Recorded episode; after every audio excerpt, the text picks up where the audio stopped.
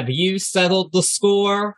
Well, I don't know if we have, but we will be talking about the score on this episode. I'm Charlie. And I'm Cory. And this week, if you couldn't tell from the intro, we will be discussing the score by the Fugees, 1996 hip hop album, one of the biggest hip hop albums ever. And uh, this won our poll, but it's a very special album for you, I know. Yeah, this is this is one of the ones between this and Wu Tang 36 Chambers. I bought them probably both like 30 times just from overplay, scratched up CDs I still rock this album to this day nonstop. One of my faves, one of my faves. Listening to it critically, there's some pieces in it that might have just been elevated by me loving the album and loving Lauryn Hill and loving what they did so much. Uh, a critical eye says some different things about this album than I would normally say, but that's the fun of listening to it. Uh, like I said, with a critical eye, sitting back and, and being somebody else listening to it. So I can't um, wait to get down on this one. Settle the score if we must.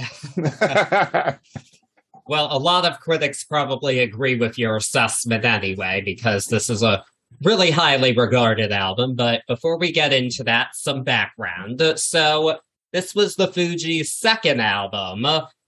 Their first album was a bomb. Not many people knew about it. And it hasn't even gone gold. Not even after the success of this album did it sell a whole lot more, which is uh, pretty crazy because often when artists did break through in the 90s, their flop releases would usually sell a bit because of their later notoriety, but that didn't happen here.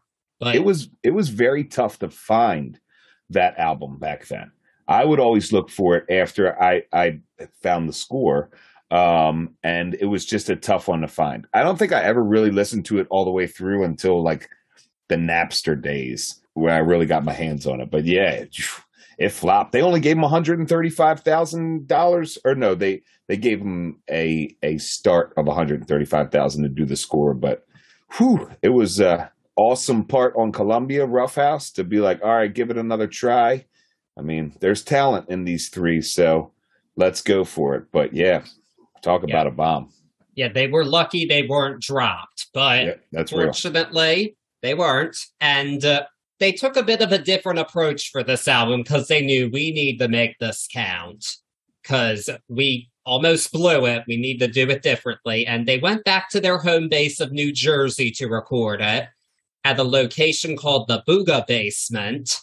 And uh, it was an eclectic community that came through during the making of the album all kinds of people. And you hear some of those voices throughout the album. We'll talk about that a bit. The biggest factor behind the scenes of this is that two of the band's members were in a romantic affair during the recording of and promotion of the album. Wyclef Jean and Lauryn Hill were together, and uh, this was complicated by the fact that Wyclef was also pursuing another woman who ended up being his wife. So uh, this was a really uh, sticky, intense situation. And there were definitely heightened emotions during the recording of this album. And uh, Wyclef Jean in his memoir Purpose, I read portions of it for research, but not the whole thing. He described this album as the soundtrack of their relationship, and he even compared it to a Shakespearean tragedy. Which Ooh, wow. I think is a bit extreme, but yeah. Wyclef Jean's an egotist too.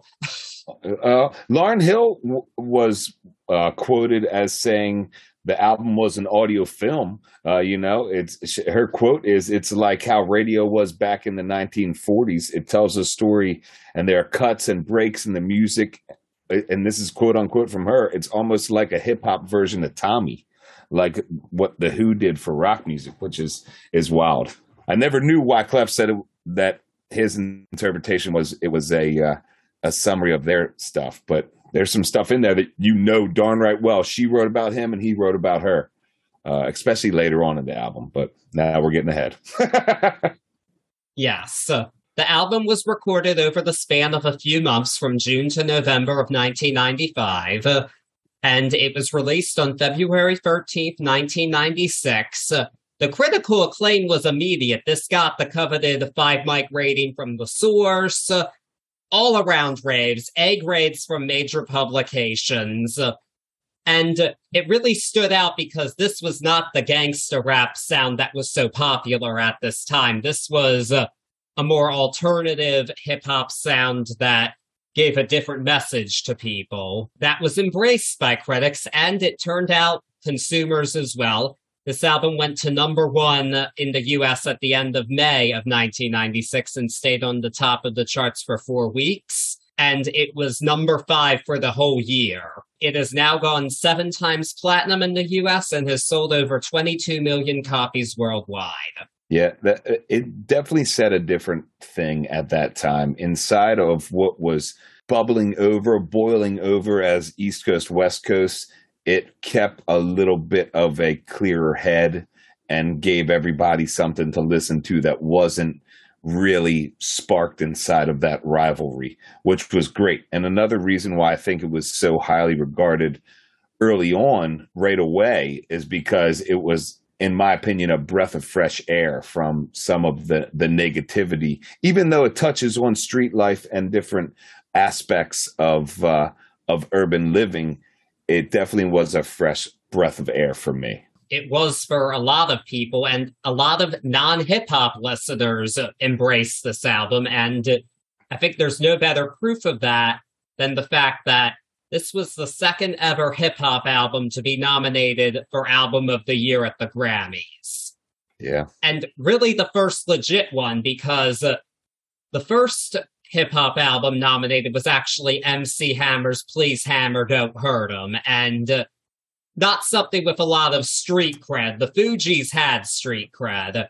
So uh, a more legitimate thing. It didn't win. It lost to Celine Dion's Falling Into You, which is a safer choice than this. But the fact that it was nominated at all is amazing at this point in time.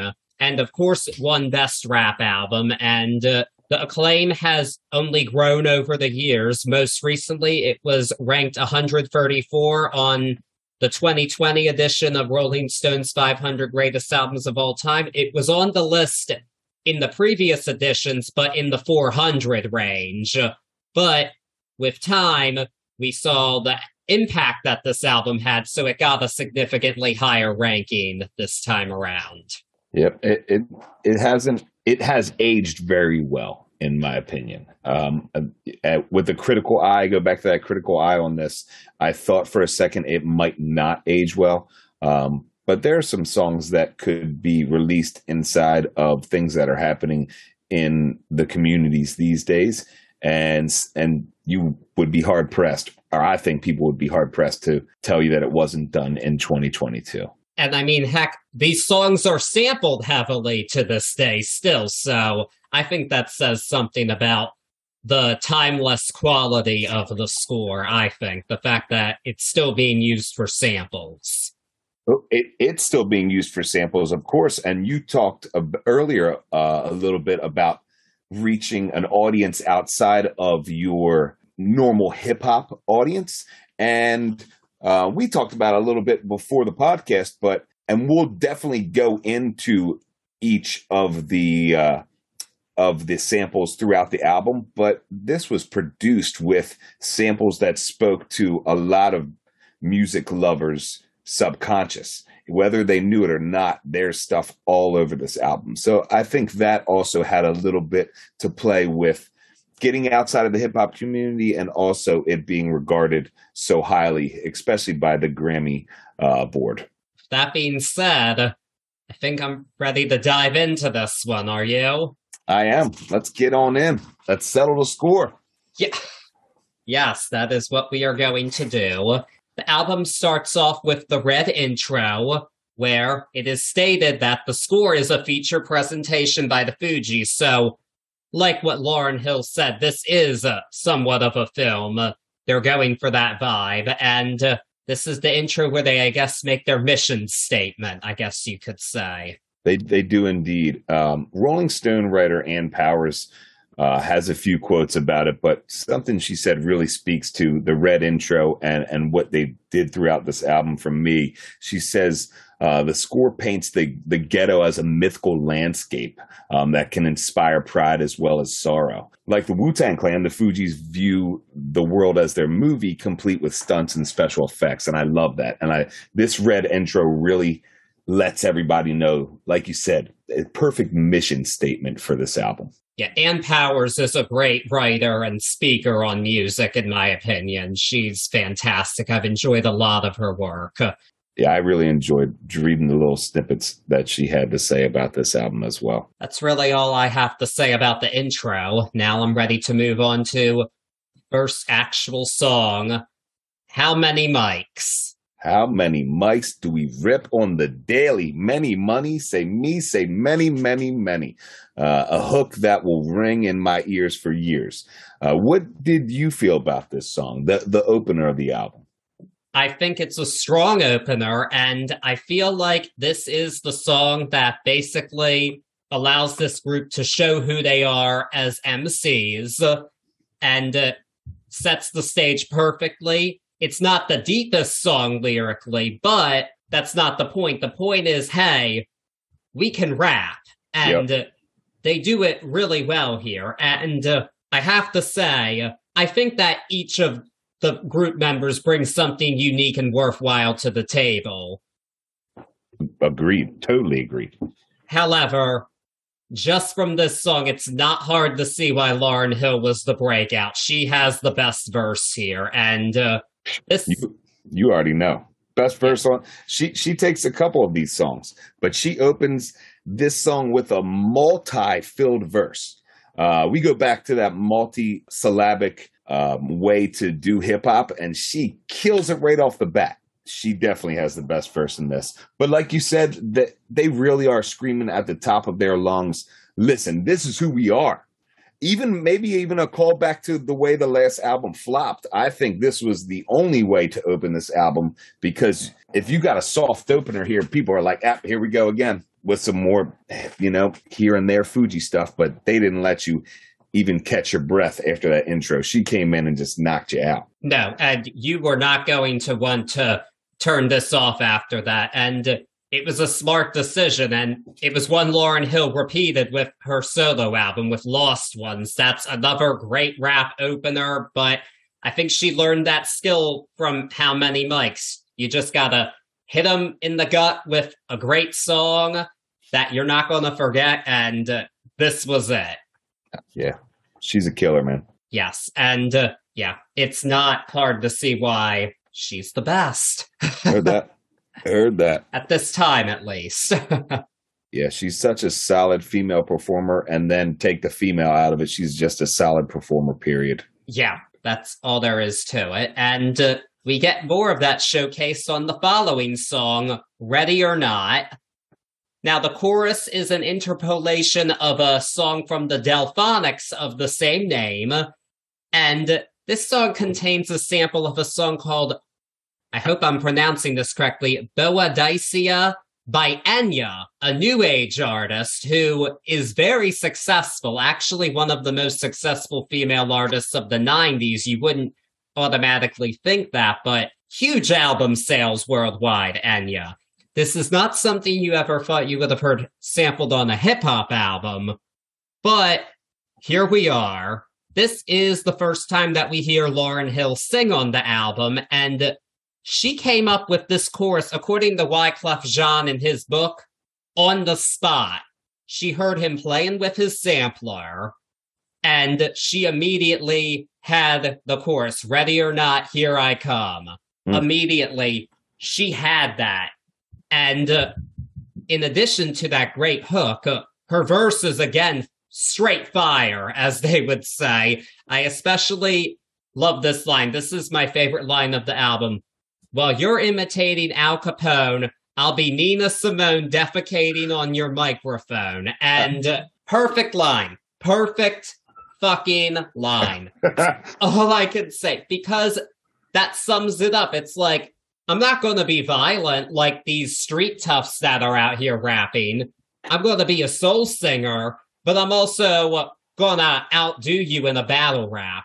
That's the vibe she gives off, and I absolutely love it. And she basically is Nina Simone defecating on a microphone because she has that vocal quality and she can rap.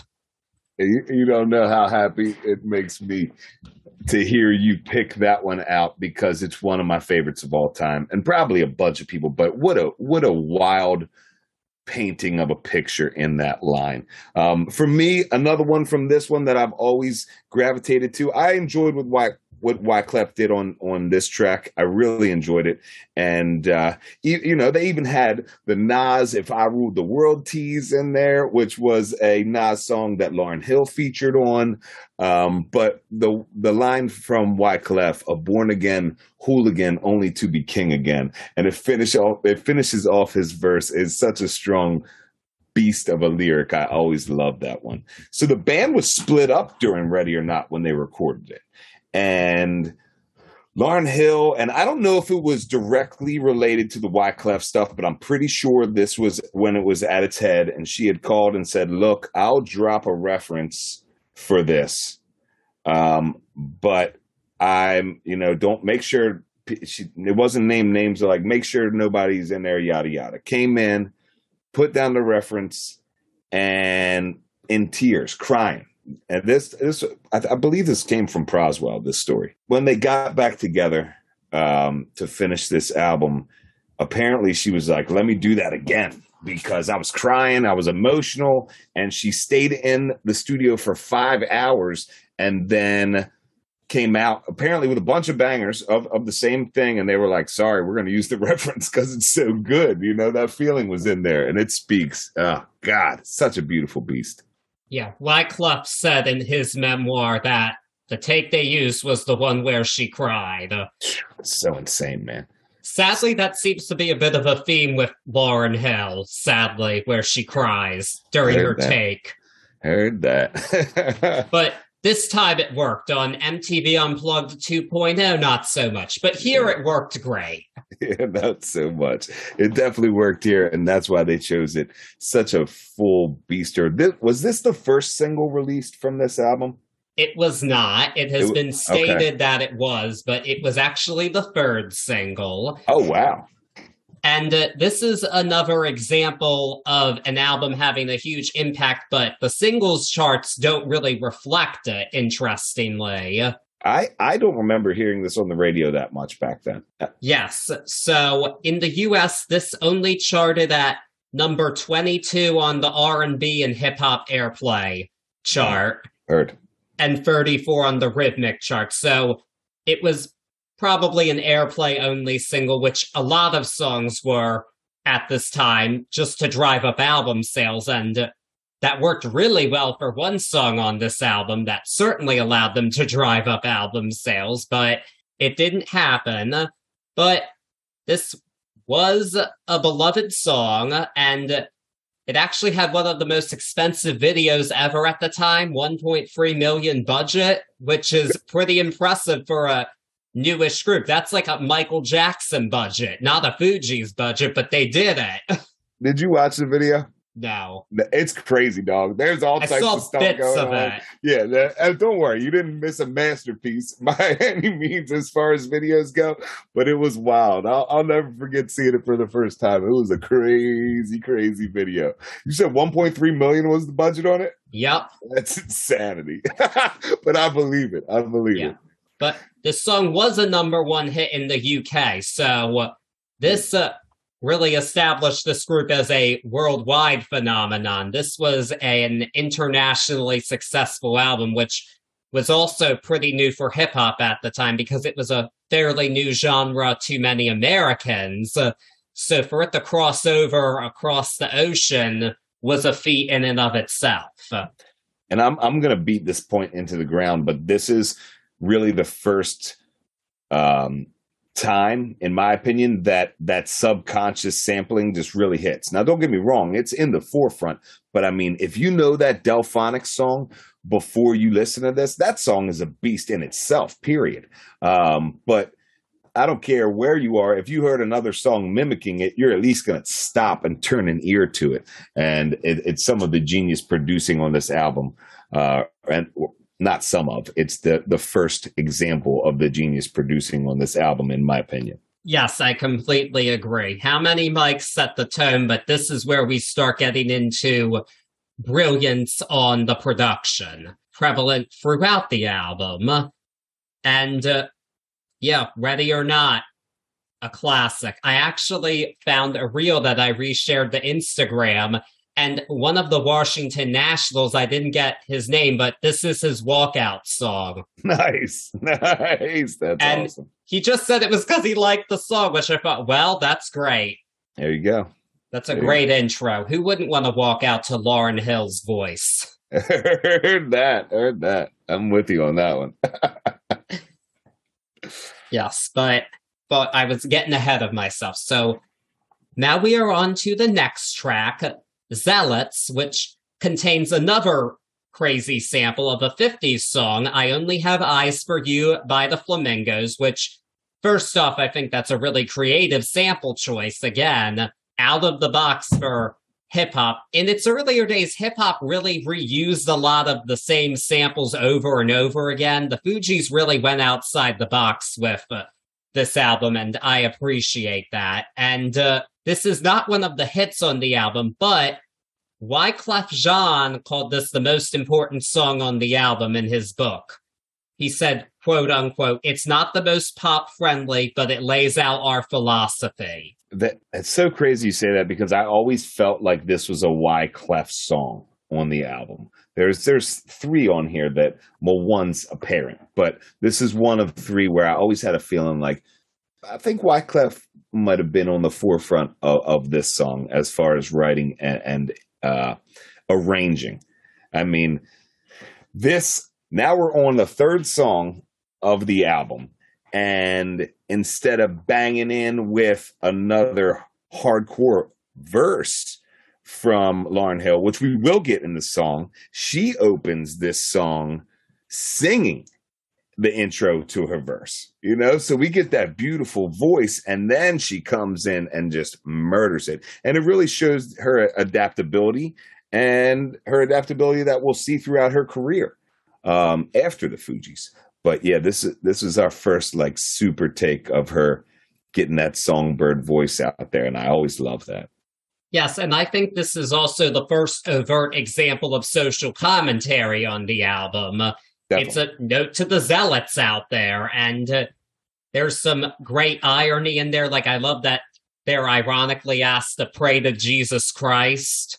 and Wyclef Jean actually worked with his brother Sam on the song, and his brother was in law school at the time, so he had an academic sense that Wyclef Jean didn't. So that helped him with the lyrics of this song, which I thought was uh, pretty cool. And another thing I noticed was that they really take some shots at traditionally white popular culture, like popular culture associated with white people. Like you hear shots taken at the Phantom of the Opera and Mr. Big. That's a super 90s reference, but I thought that was uh, unique and uh, again is kind of uh, this group uh, emphasizing uh, their blackness uh, because they're proud of it. They are not ashamed of it. Most definitely they have no problem showing that off and i think that's beautiful. Yeah i mean they're all three of their roots in reggae um, really speak through and start to open up that candidness with and i love the way you said that with their blackness. Uh, and it was never it was one of the first groups i remember inside of the mid 90s that wasn't afraid and almost was pretty pumped to do it. Now, don't get me wrong; people are going to be like, "What about Public Enemy? What about this?" But I'm talking laid back hip hop with somebody singing. That you know, uh, we we it was the first time that I remember really being like, "Okay, I hear you." I can definitely see where you're coming from because this is not as overt as stuff like Public Enemy. Heard, heard. I mean, I'm not super familiar with their music, but just hearing Chuck D speak in documentaries before you can tell he doesn't play around. He's very intense with it. and trust, yeah, trust me, Public Enemy did not play around. yeah. I mean, come on, fight the power. Come on. And yeah, this is not that. This is not NWA. They took a different approach, and I don't think that's better exemplified anywhere than on the next song on the album, The Beast. So uh, this samples God Made Me Funky by the Headhunters, and uh, this is specifically a song about oppression from the police. Because, uh, in case you didn't know, people of color have not been treated well by our police system. And I was reminded of this again recently. I'm sure some of you have seen the new show Dahmer on Netflix. That's super popular right now. And that's a show right there that showcases a case where many black men were failed by our police system because Jeffrey Dahmer sadly targeted primarily black and brown men, probably partially because he knew he'd be able to get away with it. But enough about that. We're not talking about Jeffrey Dahmer. You'll be hearing enough about him, but that's just an example of how people of color have been treated in our system. And this song is showcasing that. But this is not extreme. They're not saying fuck the police. Exactly, exactly. They're not going there. And it has this laid back reggae backbeat, totally different approach. But I actually think it might be more effective than something like fuck the police because it kind of stings a little more because you have this juxtaposition of this horrible situation and reality against this nice laid back beat that you could hear on vacation in Jamaica. And yeah. I think it's brilliant. And uh, yeah, I, basically, yeah. the song's brilliant, in my opinion. I think the point you just made is a great point. And in Wyclef's spoken word slash off rhythm verse, uh, which is one of my favorites of his on the album, in my opinion, it really captures the chaotic feelings of a heated police encounter or what I would think that it would feel like, what I've seen, what I've heard, what I've read. In the very essence, just the chaos of his voice will grab you enough because you're you're already listening to this chill reggae vibe almost. Um, and it'll tell you a story that that'll leave you uh, thinking, and it, it it'll probably leave you searching out stories, other stories about it. I love this song. I'm right with you, man. This is one of my favorite songs. Period. Yes, just a perfect song. Nothing wrong with it at all, and. Uh, as we said, there are interludes on this album. The best one best follows ever. the best beast. ever, best interlude ever. I I don't care. Even if I wasn't feeling like listening to the Beast, I would fast forward to Chinese restaurant, or I would come like and rewind back from Fu-Gee-La. But Boy, let me tell you how many tears I've cried laughing to this interlude. One of my favorites. I oh, I can't say enough good things. If you if if anyone is listening that has never heard this album, this is gonna sound terrible, but if you listen to one thing off this album, go to the end of the beast and listen to this comedy gold. And it's such a great palate cleanser too after we get such a really hardcore take because when if you're sitting down and listening to the story that that's told in the beast i guess from at least for me it gave me feelings period. But then i got a chance to laugh sit back and and have a, a breath before we go on with the album. I always love this one. Yes and i agree it is a great palate cleanser before the next song which is quite a bit lighter after the beast, probably necessary. Most the next song is uh, the album's lead single, Fu-Gee-La. And uh, this chorus is based off the song Ooh La La La by Teena Marie, who, first off, I think is an underrated artist who's sadly no longer with us. Uh, and I'm glad that they referenced her here because uh, truly one of the R&B greats of the 80s, uh, in my book. and that not just mine for that matter, but still. And it also has a sample of Ramsey Lewis's If Loving You Is Wrong, I Don't Want to Be Right.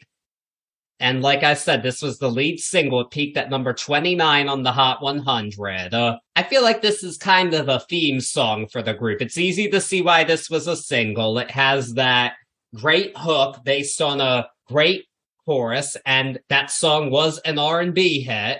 So they were going with a somewhat known formula there. And uh, it's the natural law that the refugees bring. That's really.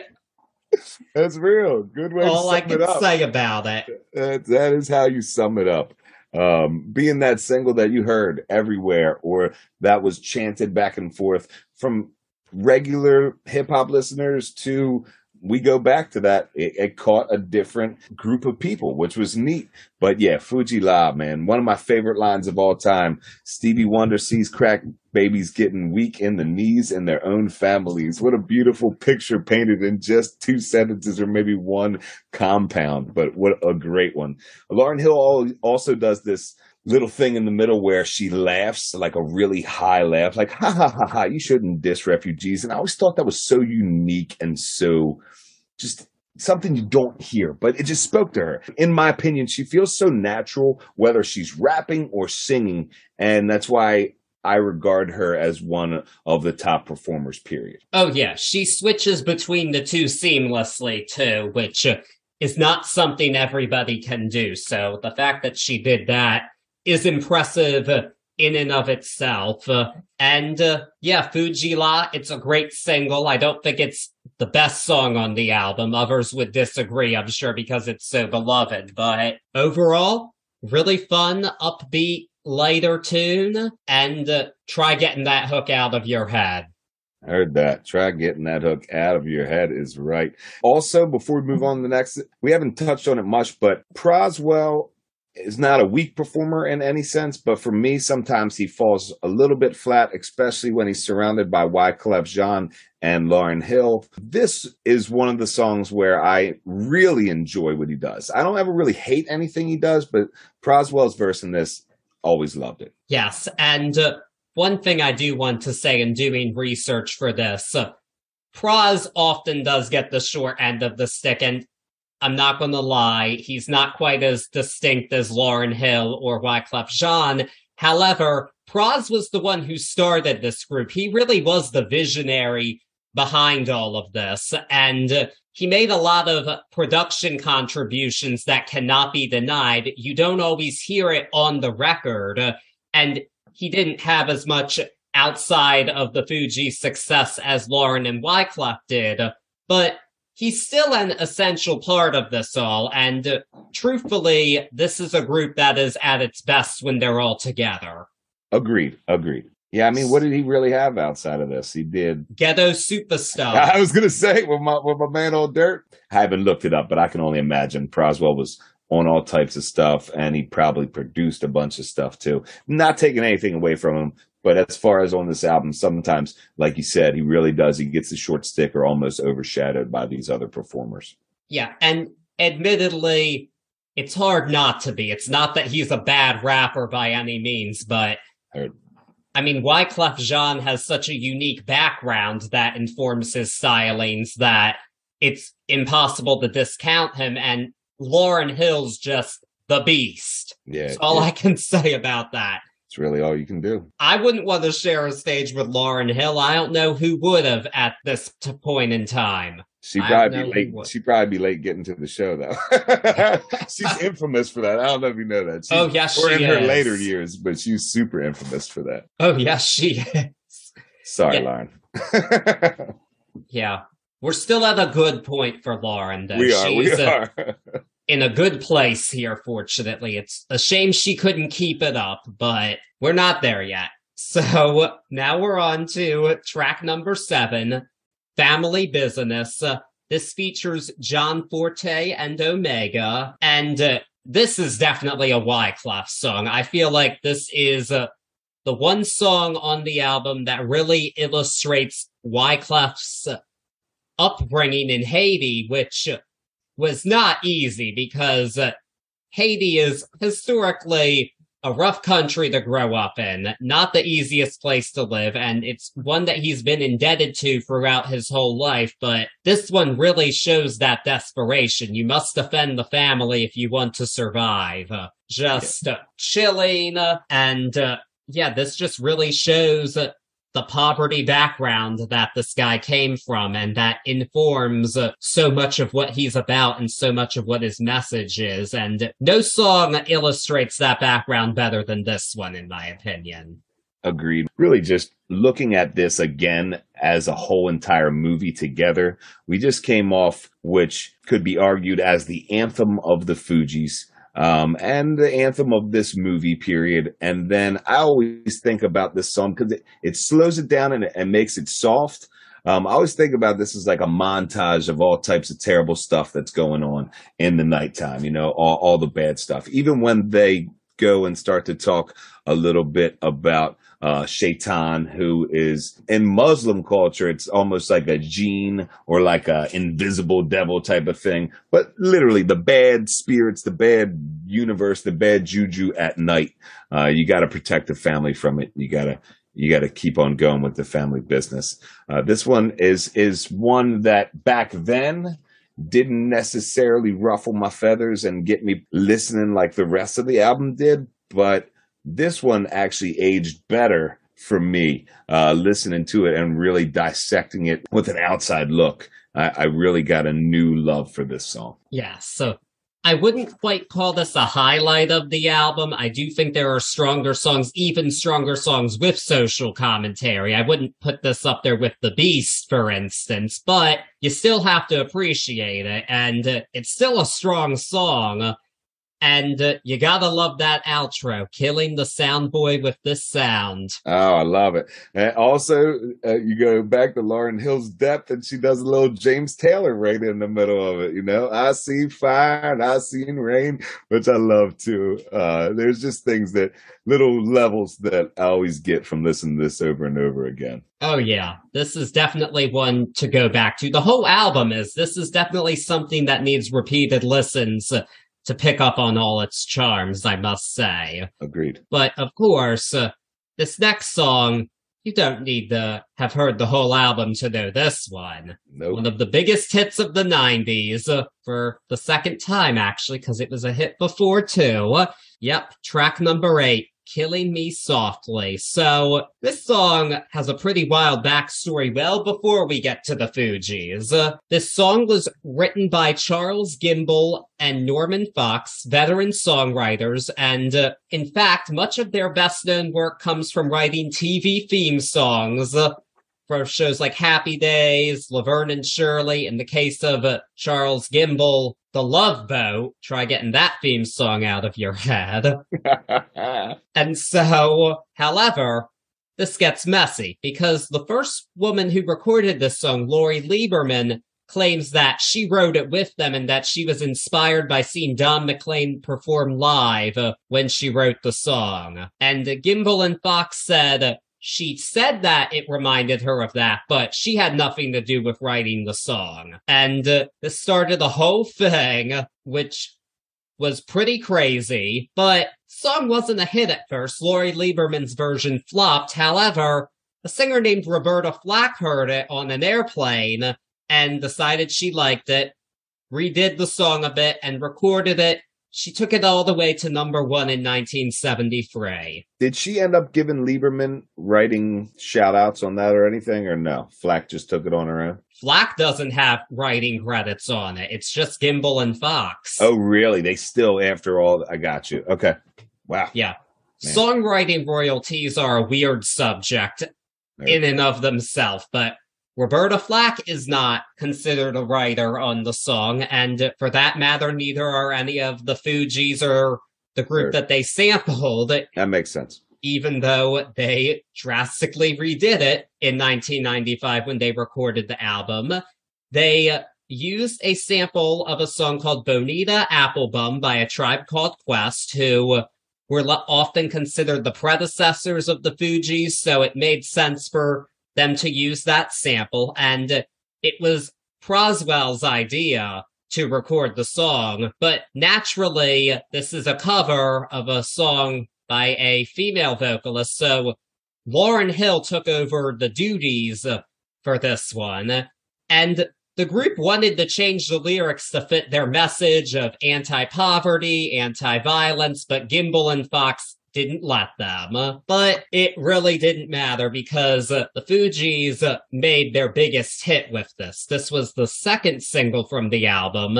and it wasn't able to chart on the Hot 100 because of it being airplay only, but it made it up all the way to number two on the airplay charts. And very well could have been number one if it were able to chart. I do think that's very possible. And uh, many people prefer this to Roberta Flack's version. Well, I mean, it's Lauryn Hill's voice, you know?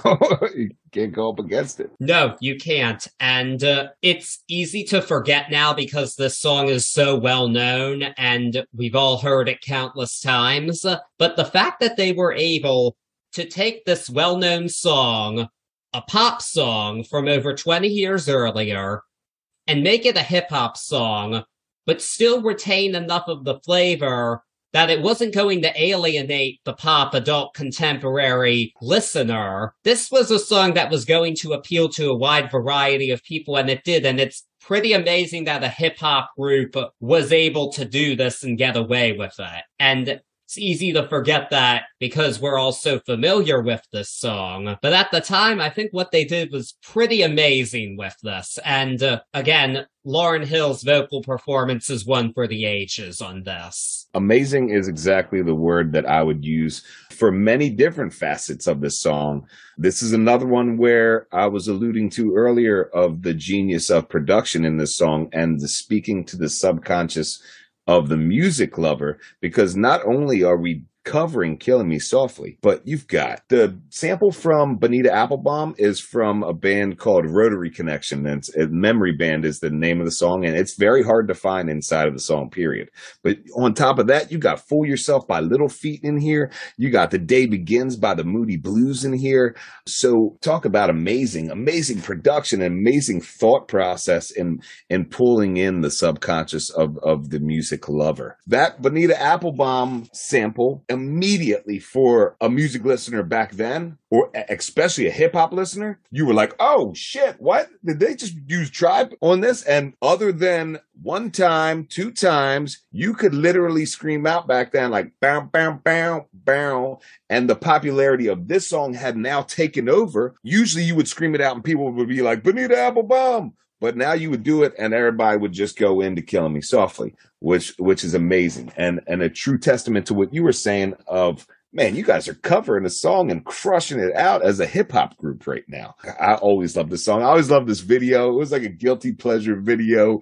Night at the movies, things go wrong. Everybody gets crazy. And it was one that stayed on MTV for forever. And there used to be this other video service on cable boxes called the jukebox back in the day where you could call up and like pay so much through your phone when we're talking back in the day. Long story short, this was always on that. People never stopped getting this one on there. And I never stopped loving watching it either. I actually watched it today just for a good laugh. But what a great, great song. Amazing. Amazing is the way to sum this one up. Yep, that's really all you could say about Killing Me Softly. This is a classic for a reason, a rightful classic. Oh yeah. Yes, and certainly helped them sell a lot of albums for sure. Guaranteed. So the question is, how do we follow that up? Well, we do it with the album's title track, The Score.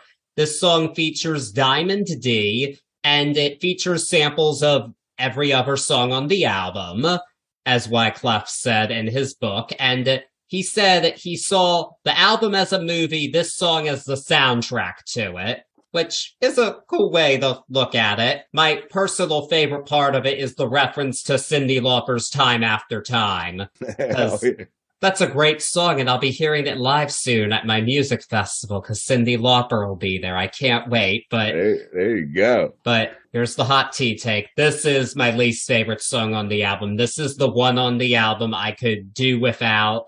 I feel like these points have already been made and this just feels redundant to me.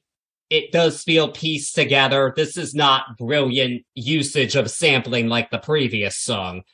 That song comes together as one, even with all those uh, disparate samples. This is not the case. This just kind of feels like a mishmash, and uh, this is the one on the album I'm just not feeling. 1996 Corey, and really Corey, until this critical listen, would have said the same thing. Looking at it as a movie, I can see where the the remark of this is the soundtrack for the movie. Everybody gets an extra long verse, almost two verses each the length of their verses uh, compared to what we've heard from the album. You're right; they're touching on a lot of the same points and these almost same feelings as they go through uh, each verse. But I got to go out and say Lauryn Hill's verse at two minutes and 21 seconds is prob, in my opinion, Now, I won't use the word probably. In my opinion, it's the rawest that you hear her on this album. And I always enjoyed that. Um, this was never one that really stood with me, even though it was the title track. First listen, I'll say I didn't even realize the, the correlation uh, without looking at, at the track list back then. But yeah, not my favorite. So many samples in this one. I mean, Eric B and Rakim, my melody. Planet Rock is almost almost can't even hear it. It's so like drawn out and slowed down. Yeah, I'm with you on that though. This one is definitely not my favorite on the album. Yeah, so fortunately, I think things pick back up with the next song, The Mask. Uh, just based on the title, I'm shocked this didn't make a comeback in 2020. I'm really shocked that it didn't, but. Heard. Missed opportunity, TikTokers. Right, right. Oh, you never know. Now we're going to spark the TikTok craze. This one, The Mask has always been an artsy piece to me. It was another one back in the day that didn't really resonate with me that much. It was three little fun stories. The music was played mostly live, or at least I thought so back then.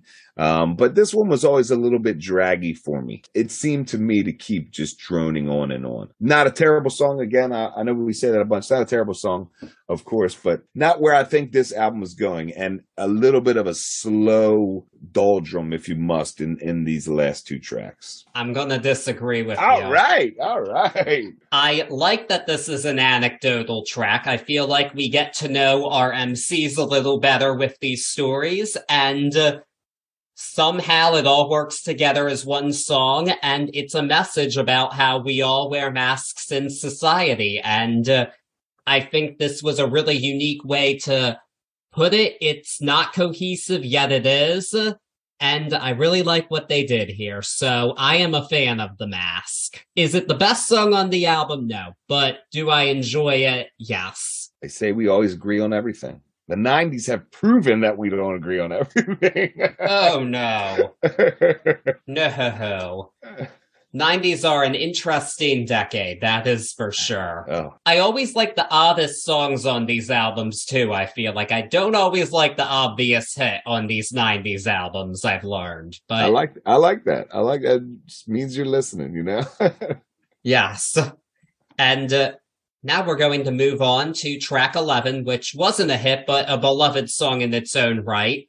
Cowboys. This samples Something About Love by the main ingredient, and it features three rappers from a group called The Outsiders, Pacewon, Young Zee, and Digga. And Wyclef wrote in his memoir that everybody was high as fuck while recording this one. They smoked a lot of the ganja on this one. Rah Digga was there, so there you go. That's real.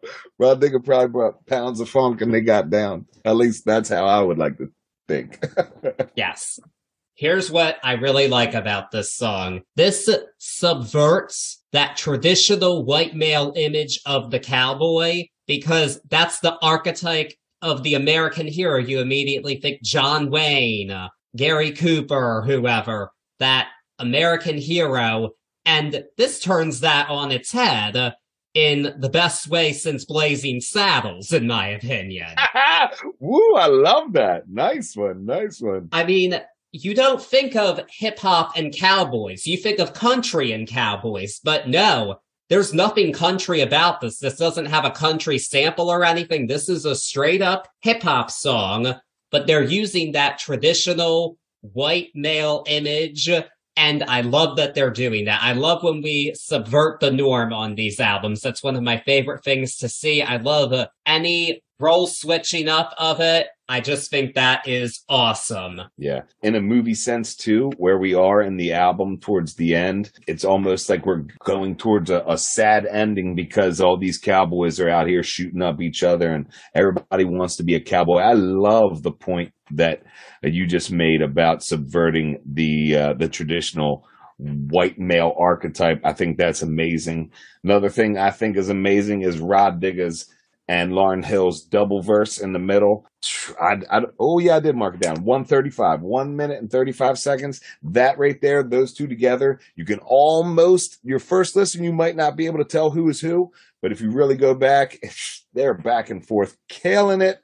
Um, always love the little Kenny Rogers. You got to know when to hold them tease in there. It's a great one. It, it is definitely a, it's not a very happy, upbeat song, especially this close to the end of our quote unquote movie. Um, but it's a great, great song. Yes, but I lied. I forgot about the gambler part. There is a country reference in the song, but once yeah, again, no, but they're flipping it on its head, and exactly. that I love. Exactly, exactly. It's even sung in like this very bass voice, and it, it doesn't. I mean, you know it's that because of everybody knows that song, but it's definitely not like a legit shout out to the song. You know? No, I mean Pras certainly sampled Kenny Rogers when he did Ghetto Superstar. So true, true, true. That oh, look at that, man. That's a great point. That indeed. I wonder if he was the one because he's got that low voice like that. I, am gonna have to look back. I wonder if he's the one that's singing that. Who knows? Uh, but speaking of sad songs. Uh, we're on to another one, and it's another cover. It is a Bob Marley cover, No Woman, No Cry. And this was the fourth single on the album, actually. It made it up to 38 on the airplay charts. And uh, this is unlike anything else on the album. This is the most straight up reggae song here. And uh, Wyclef Jean detuned his electric guitar to make it sound acoustic. And you could have fooled me. Hey, shit, you fooled me to this day. I never knew that. Yeah, he wrote that in his memoir. So, yeah, Wyclef is definitely an egotist. You can see that throughout the memoir, but he has a lot of great tidbits about the making of this album that I really appreciated learning. Uh, That's awesome. You want to get a hot tea take? Yeah. I was never a fan of this cover. Even back then, I thought it was cool. Don't get me wrong, but yeah, it's a dime a dozen cover of No Woman No Cry. They give their, uh, in my opinion, they give their own switch on it, and I like the added verses and the play with words. But for me, I'm, I might have listened to this one a handful of times back in the day, where I listened to the rest of them a million. Uh, just never was my favorite. Sorry, I, Wyclef. I can see why you would say that, and uh, I don't even think it's the best acoustic type song on the album, actually. I mean, you're right. It's a well done cover. I'll give it that, but it doesn't go to another level like Killing Me Softly did. Not at all. They didn't do that with it.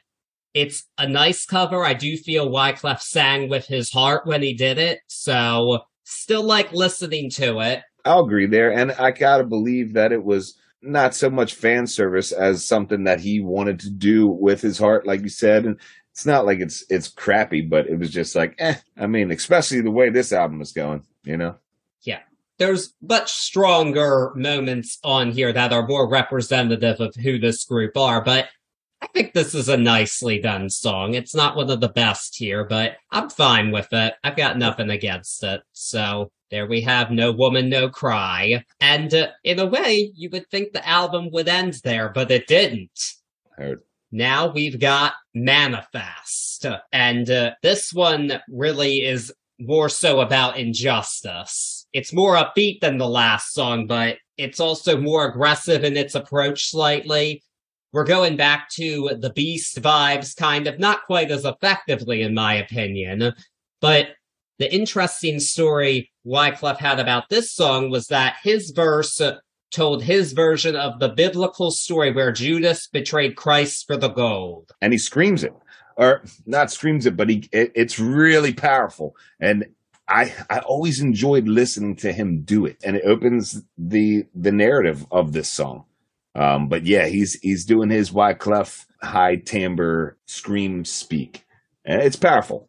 But once again, the MVP of this song is Lauryn Hill. Her verse makes the song for me. You already know it. In my opinion, her verse in this is a little clip or maybe an early look at what we would see make itself the beautiful song of that thing on miseducation i really get a lot of that thing vibes from what she says inside of this album uh i'm sorry inside of this song about love about betrayal. We're still on that betrayal. And we saw the judas betrayal of jesus christ in wyclef's verse. And now we're on to the betrayal of the heart in Lauryn Hill's verse, and what a fucking verse! You're totally right, man. MVP of this song, kill it. Yeah, I'll say it. It's she has a lot of great moments here. This is her best verse on the album. It just hits you in the heart, and uh, that's what she did so well in her prime. Agreed. And uh, this song samples "Rock This Funky Joint" by the Poor Righteous Teachers, which I think is a great group name. and uh, it ends the album. Then we have the end credit outro once again going with that movie montage, and uh, we listen to a feature presentation by the Fugees. Hell yeah, man! What an album! Yeah, but if you bought the CD and now on streaming, you got four bonus tracks, and three of them were remixes of Fu-Gee-La, and they're all different in their own right. But I don't feel like we need to talk about each one of them individually, do you? No, I mean, basically, there was a, a chill one, in my opinion. The first one was chill. The second one was this. It was a really neat take of like a Jamaican dancehall sort of version of it, and yeah. and I enjoyed. Each one had different verses in it too, which the the amount of writing that went into all those remixes for the verses blows my mind and always has. The World remix, which was the final track on the CD, uh, final bonus, was my least favorite out of all three remixes. I felt like it did a lot of what the other two did before, but they just focused on like world destinations almost. But yeah, that's it. You just got yeah. them and then the Wyclef track.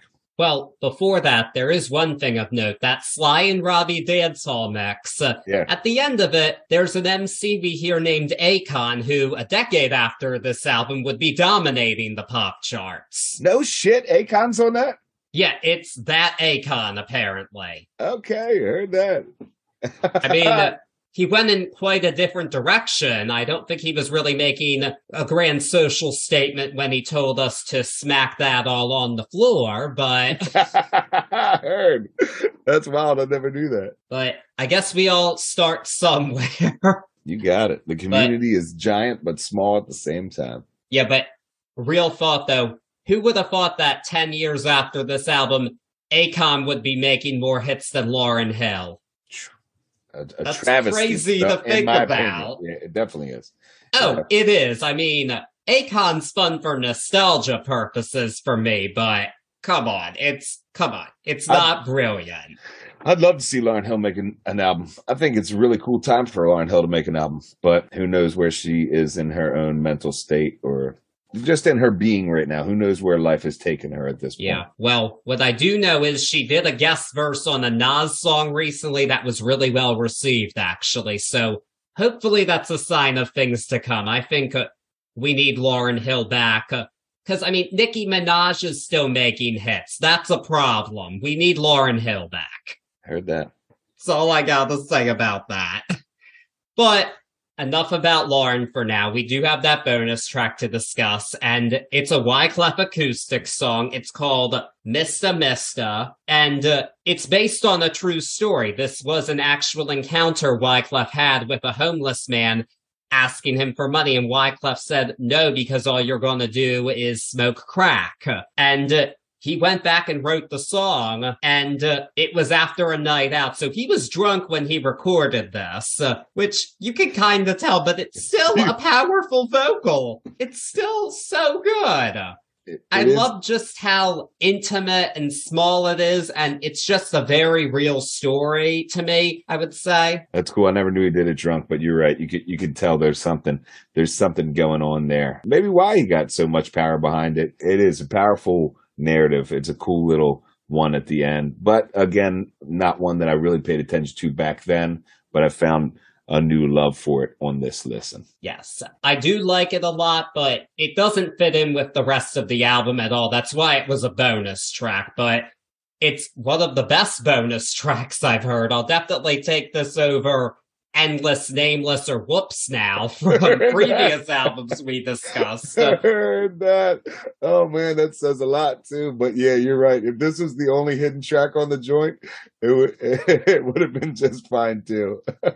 yeah, much better than other ones. I did enjoy it still. And uh, it's a part of the album, even though it was a bonus track. We still have to discuss Mista Mista. And now, with that being said, I have a question for you, Mr. Mista. What up? What is your grade for the album? This was one of the easiest A's I've ever given an album that we've talked about, and that's with nostalgia out of it. You still to this day hear artists, the likes of Bono, the likes of Kanye, the likes of all over the board, all the way, all over the board that have been inspired by this album.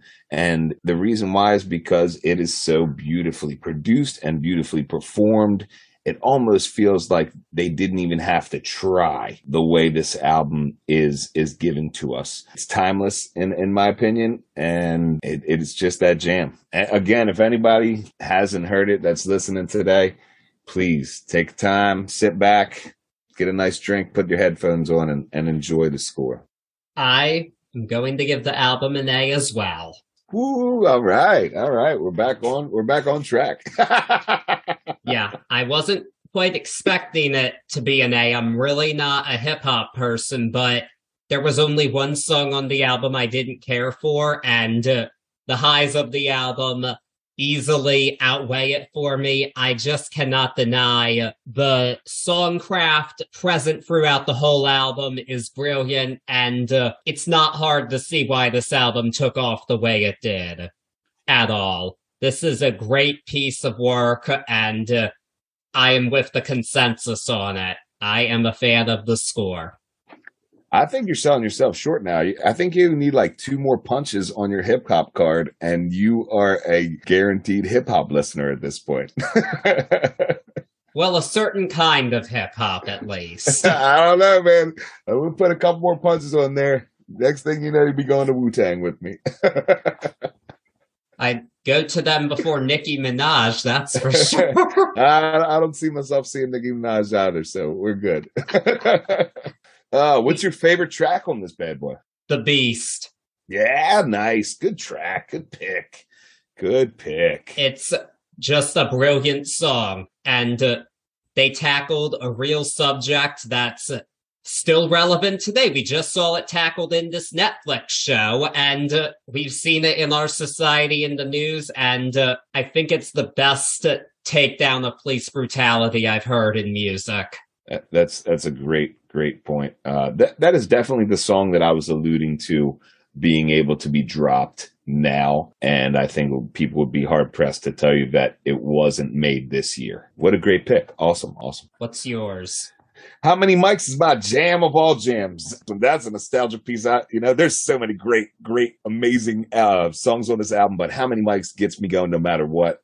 Um, it's always been my jam. Lauryn Hill comes straight in with those, again, those multi uh, syllabic rhymes, and it, it's just a beauty for me. I love that song. Always will. All right. There we have it. How many mics do we drop on the daily? I guess we dropped five mics for the score. Many. Oh, now we're sourcing it. Look at us. Now we're sourcing it. It's a it's a bona fide turntables and tea classic that's what we got to start doing. You know, we might just have to switch it up. We'll we'll find a unique icon to us. How many how many cups of tea are we giving it? I mean, we're just working. We're just brainstorming, but that would be cool. Something to think about. To Heck be determined yeah. if we do it, but I'm leaning towards yes. TBD. Oh yeah, we got to start thinking about that. leaning towards yes. But this is the end of our 90s month. What a month. We really went Ooh. all over the place. We made it. We made it. Oh man, we are stronger for the 90s. that was that was a great month. I had a I had a bunch of fun. That was that was a super cool month. Yeah, and I think we saw some of the best of it, some of the worst of it. We we disagree did. on what some of the best and the worst are, but that's what makes this fun. It, it, most definitely does. The '90s were uh, were divisive, even to us, even to the power of turntables and tea. So yeah, man, it was a blast. yes, but now we'll be moving on to the 2000s next month. Let's see if they're as divisive, because uh, yeah. another wide-ranging decade. Uh, I was going to say, we're talking about all over the board. I can only imagine the stuff that we'll tackle throughout the 2000s. What's our first album in 2000? It's Britney, bitch. We'll be ah! discussing. we will be discussing Britney Spears' 2007 album Blackout. I know we've heard a lot about Britney Spears in the media forever, including to this day, but I want to shed a light on the artist that lies underneath all of the tabloid and social media coverage. I'm ready to do it. I cannot wait. It's one of my favorites of all time. I'm going to say that right now. And oh, I can't wait for Blackout. this is going to be a fun one. And uh, I'm curious for you to hear it. This is an interesting album and uh, a bit different than you would expect from Britney Spears if you just know her hits. I'll say okay. that. Okay, me and Britney go way back, but I, I don't have any deep dives on Britney. So, uh, so yeah, I'm excited. Let's go, Britney, yes. bitch. Let's go. All right, all right. Yes, and uh, in the meantime, you know the drill. Subscribe wherever you're listening to us. Leave us a nice rating and review.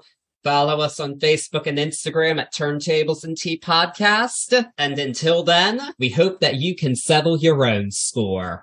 Peace.